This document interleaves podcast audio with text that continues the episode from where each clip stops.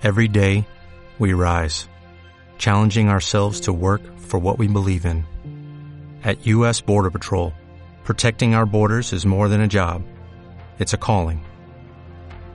Agents answer the call, working together to keep our country and communities safe. If you're ready for a new mission, join U S Border Patrol and go beyond. Learn more at c b p dot gov slash careers.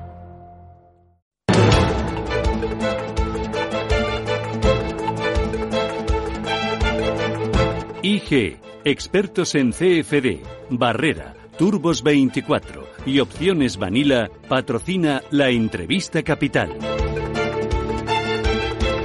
Hoy en la entrevista Capital tenemos la oportunidad de charlar con Josep Sánchez Llibre, que es presidente de la patronal catalana Fomento del Trabajo. Eh, don Josep, ¿qué tal? Muy buenos días. ¿Qué tal? Buenos días y muchas gracias por la invitación. Bueno, nosotros encantados. ¿Qué tal? ¿Cómo va todo? Pensando ya en la desescalada que no llegará hasta bien entrado el mes de mayo. Bueno, realmente los empresarios tenemos en nuestra cabeza pues la... la... la intención de que la escalada se produzca lo más, lo más rápidamente posible, siempre y cuando pues se mantengan todas aquellas medidas de seguridad para los trabajadores y para el empresario, para poder iniciar este proceso de recuperación, ¿no? Porque realmente la economía, por ejemplo en Cataluña, el sesenta y cinco por ciento de la economía está parada, o sea, el sesenta y cinco por ciento de la economía, como es los servicios, el turismo, el comercio, la cultura, el deporte, estar totalmente parado y facturar cero euros cada mes, esto es una problemática tremenda, ¿no? Uh-huh. Por lo tanto, hay, yo pienso en estos momentos uh, esta gran esperanza uh, por la parte de los empresarios y seguramente también, uh, no tengo duda, por la parte de los trabajadores, de los sindicatos, para poder iniciar lo más rápidamente posible este proceso de desescalada para... con un objetivo común, ¿no? Yo pienso por parte de todos, que es la recuperación del empleo. Yo pienso que el objetivo fundamental de todos los agentes es recuperar el empleo perdido eh, durante, eh, antes del inicio de la pandemia, ¿no? Por lo tanto, yo creo que ante, es verdad que hay, estamos pasando por momentos de incertidumbre muy importantes, pero al mismo tiempo también creo que hay una esperanza importante por parte de todas, ¿no? de, de poder iniciar rápidamente esta desescalada y poder iniciar rápidamente esta recuperación. Para que esa desescalada y esa recuperación sea rápida y sea con los mimbres eh, más sólidos posibles, lo más importante o, o sería imprescindible que hubiera un pacto entre patronal, sindicatos y gobierno que fueran los tres de la mano. Bueno, yo pienso que eh, esta es una de las cuestiones fundamentales, ¿no? Para la reconstrucción de la economía España, tanto desde la perspectiva económica como social, es indispensable un pacto de estas características, ¿no? Y si vamos todos en la misma dirección, eh, tenemos todos el, la misma hoja de ruta, probablemente va a ser mucho más sencilla eh, esta recuperación. Sencilla, y lo digo entre comillas, ¿no? Porque eh, la caída del P I B en España el año dos mil veinte va a ser, perdón, va a ser muy fuerte y todos los esfuerzos uh, serán um, pocos si no vamos todos con la misma hoja de ruta, ¿no? Por lo tanto, yo pienso, ya yo ya doy por descontado que esta hoja de ruta va a haber, uh, es posible este gran acuerdo entre sindicatos y empresarios y el gobierno. Yo pienso que también desde esta perspectiva lo que tendría que hacer el gobierno es dejarse ayudar, dejarse aconsejar uh, con los planteamientos que podamos dar desde la óptica empresarial y, lógicamente, también desde la óptica uh, sindical, ¿no? Porque creo que tener al lado del gobierno, yo diría, uh, todo lo que representa la economía productiva, todo el talento que tenemos los empresarios para poder reconstruir la economía es muy importante. Se han de dejar aconsejar, claro. Y se han de está... dejarse aconsejar. ¿Y se está dejando aconsejar por ustedes? Eh, ¿Hay fluidez en el diálogo? Se lo digo porque ayer, por ejemplo, en el Consejo de Ministros se aprobaron unas cuantas medidas, entre ellas eh, que el teletrabajo se amplíe dos meses más. O, por ejemplo, este fin de semana vimos las declaraciones de la ministra de Trabajo hablando de la hostelería, que a lo mejor hasta finales de este año, dos mil veinte, no recuperen la actividad los hosteleros, los restaurantes, los hoteles. Eh, ¿Hay fluidez? Eh, ¿Ustedes esto lo sabían, lo conocían? ¿Y qué, qué les parece? Bueno, uh, hay unas mesas de negociación en las que participa C E O E, los agentes sociales y el gobierno, pero yo creo que ellos, el gobierno, en muchas ocasiones, el, el planteamiento sanitario uh, les hace perder el punto de vista. Uh-huh. Yo no diría, yo no quiero decir que el tema sanitario no sea importante, es muy importante, pero hay que buscar el equilibrio entre el tema sanitario y el tema económico.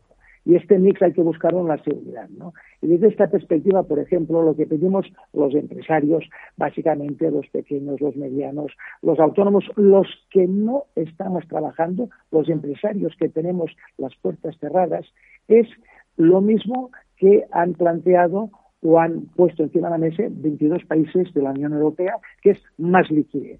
Y esta liquidez en España llega con cuentagotas. Le cuesta al gobierno muchísimos esfuerzos cada semana dar noticias positivas de liquidez, pero al final son insuficientes. ¿Y uh-huh. qué es lo que pedimos los empresarios? Para todos aquellos sectores que estamos cerrados y que facturamos cero, que repito, en Cataluña es el treinta y cinco por ciento. Bueno, que la liquidez llegue a las empresas. ¿Y cuál es la fórmula más sencilla para llegar a la liquidez? Bueno, el aplazamiento de impuestos. No digo la condonación de impuestos. Uh-huh. Hablamos del aplazamiento y hemos conseguido hasta el veinte de mayo, pero solamente los que facturan menos de seiscientos mil euros quedan cortos. El veinte de mayo, con las empresas cerradas, los que están cerrados no van a poder pagar. Uh-huh. Pedimos también los I C Os. El gobierno ha hecho un esfuerzo, en teoría, de poner cien mil millones de avales encima de la mesa, pero la realidad es que los avales y el I C O, no por culpa de los bancos, por la culpa quizás de la burocracia del I C O, no llegan el dinero a las a las pequeñas y medianas empresas. Han, han puesto encima de la mesa, pues han desbloqueado cuarenta mil millones de euros, pero la triste noticia es que el dinero de los I C Os, no por culpa de los bancos, eso lo quiero dejar bien claro, no llegan a las empresas. Por lo tanto, ni en los aplazamientos tenemos las mismas condiciones que han dado eh, los veintidós países de la Unión Europea. Bueno, y, y algunas comunidades autónomas, ¿no? Porque eh, tengo entendido que en total quince comunidades autónomas eh, sí que han aprobado aplazamientos de algunos impuestos. No, no de todos, no, no. De todos, en este caso, sí. de, de la mayoría de impuestos que, um, por desgracia, no son lo más, uh-huh. no son, lo, no son de volúmenes de gran consideración, uh-huh. pero los, los países autónomos han cumplido, han cumplido. Yo sé que básicamente han sido quince comunidades, en concreto, uh-huh. en concreto la Generalitat de Cataluña, las la, lo suspendió rápidamente al inicio de la pandemia y claro, y, y nos, yo creo que al gobierno le hace falta, pues, ponerse uh, la camiseta de, del pequeño y mediano empresario, yo digo básicamente a la ministra de Hacienda, porque, claro, es que los pequeños y medianos empresarios, con las puertas cerradas, si no nos dan oxígeno, si no nos dan liquidez, no podemos abrir uh, cuando acabe el desconfinamiento. Y una parte importante del tejido empresarial español puede morir. Por lo tanto, hay que hay que uh, darles en este, hay que eh, hay que intentar que el gobierno, pues, tenga más contundencia, más potencia en una serie de medidas que lo han hecho veintidós países claro. de la Unión Europea. Uh-huh. Y aquí cada semana van haciendo con cuentagotas una medida, otra medida, que son interesantes, ya las damos como positivas, pero les falta dar este espaldarazo final para que el tejido empresarial pequeño y mediano que están con las puertas cerradas no muera. Esto es lo que le pedimos al gobierno. Claro, eh, necesitamos todos, empresas, también familias y empresas de todos los tamaños, eh, certidumbre, mucha menos burocracia y, como usted decía también, eh, una, eh, o sea, la liquidez, la liquidez, que al final esos préstamos o esos avales pues lleguen cuanto antes y que no se prolonguen el tiempo, igual que también pasa con el tema de los ERTEs, que eh, eh, sea eh, fácil por parte de los empleados que están acogidos a un ERTE cobrar rápidamente ahora en mayo lo que han dejado de eh, trabajar en, eh, en el mes de abril y en abril lo que han dejado de trabajar en marzo. Ustedes, además, eh, señor Sánchez Llibre, eh, pedían eh, algo más ambicioso, eh, que era el subvencionar salarios por parte del Gobierno. Eh, ¿Ha habido alguna respuesta por parte del Ejecutivo? Bueno, de momento no ha habido ninguna respuesta al respecto. La verdad es que cuando hablamos de subvencionar salarios, una parte importante de las personas uh, que hoy están en los, en los ERTEs ya es una manera de subvencionar los salarios, ¿no? Uh-huh. Es muy triste lo que usted decía anteriormente, ¿no?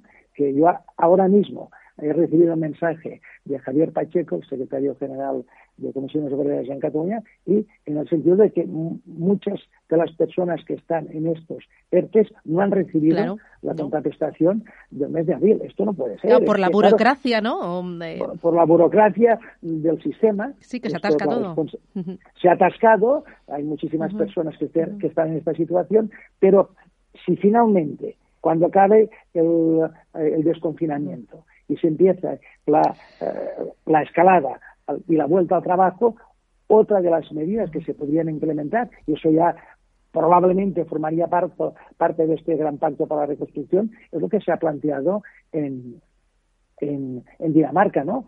Que cuando los uh, trabajadores vuelvan a sus empresas, si no hay la cantidad o volumen de trabajo suficiente, bueno, pues una parte del salario corra, corra a cargo de las del Estado, como en Dinamarca, y otra parte a cargo de los empresarios. Pero yo pienso que lo fundamental es que este gran acuerdo finalmente se pueda materializar, que el gobierno sea consciente de lo que se nos viene encima, que es muy importante, y que para poder resolver una situación con una caída del P I B entre el ocho y el diez por ciento, pues va, van a decir, todas las ayudas van a ser pocas, ¿no? Y que se dejen ayudar, yeah. que se dejen, eh, que dejen que nosotros les podamos ayudar a implementar soluciones creativas para que la economía vuelva a surgir, como sería, por ejemplo, uno de los aspectos que nosotros estamos analizando, yo diría, con mucha profundidad.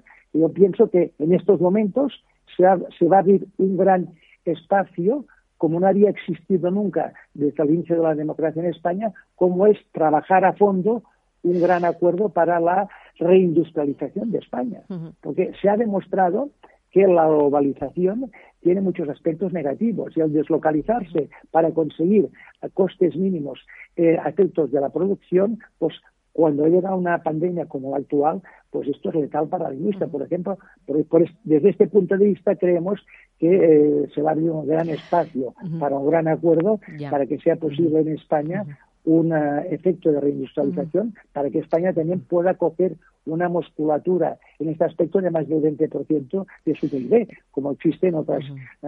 uh, países europeos como Alemania, ¿no? Uh-huh. Eh, eh, dos cositas más que me interesan, señor Sánchez Llibre, eh, muy rapidito. Eh, si no hay ese pacto para la reconstrucción o si no se apuesta más por la industrialización o, eh, o, o la desescalada, no se hace con esa liquidez, esa certidumbre, esa menor burocracia, eh, ¿qué previsiones tienen ustedes en cuanto a destrucción de empleo, destrucción de empresas, cierre de compañías, eh, descenso del P I B, eh, ¿cómo lo están eh, bueno, tasando ustedes?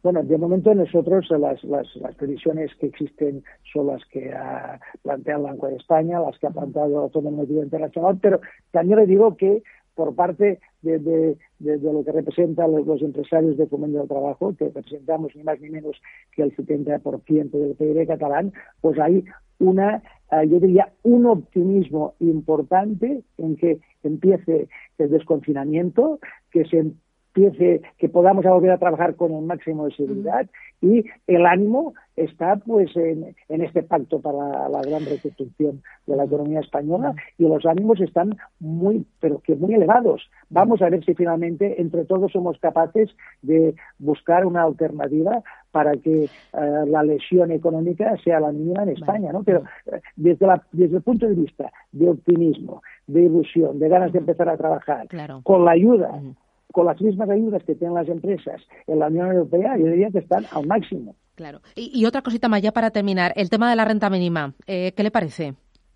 Bueno, yo creo que en un momento eh, como el actual, en que hay eh, van a haber, yo diría, muchísimas personas que van a salir de la cadena de trabajo, a pensar en una renta mínima coyuntural mientras dure esta situación, eh, desde Foment, ya hablo ahora por Foment, no lo haremos mal, ¿eh? Incluso nosotros hemos elaborado un documento desde el Instituto de Estudios Estratégicos de Foment y una de las cuestiones que hemos puesto encima de la mesa, repito, desde Foment del Trabajo, es que a nosotros no la veríamos mal, porque lo que hay que, siempre que pudiera ser también eh, como dice el C E O E, vinculada a, a la formación y al trabajo. Pero una renta mínima coyuntural en estos momentos de grave situación económica, nosotros la vemos positiva desde Fomento del Trabajo. Muy bien. Eh, Josep Sánchez Llibre, muchísimas gracias por atendernos y nada, que vaya todo bien y a ver si salimos de esta cuanto antes y fortalecidos. Un abrazo. Gracias. Muchas gracias. Cuídese mucho. Salir. Gracias. Venga, gracias.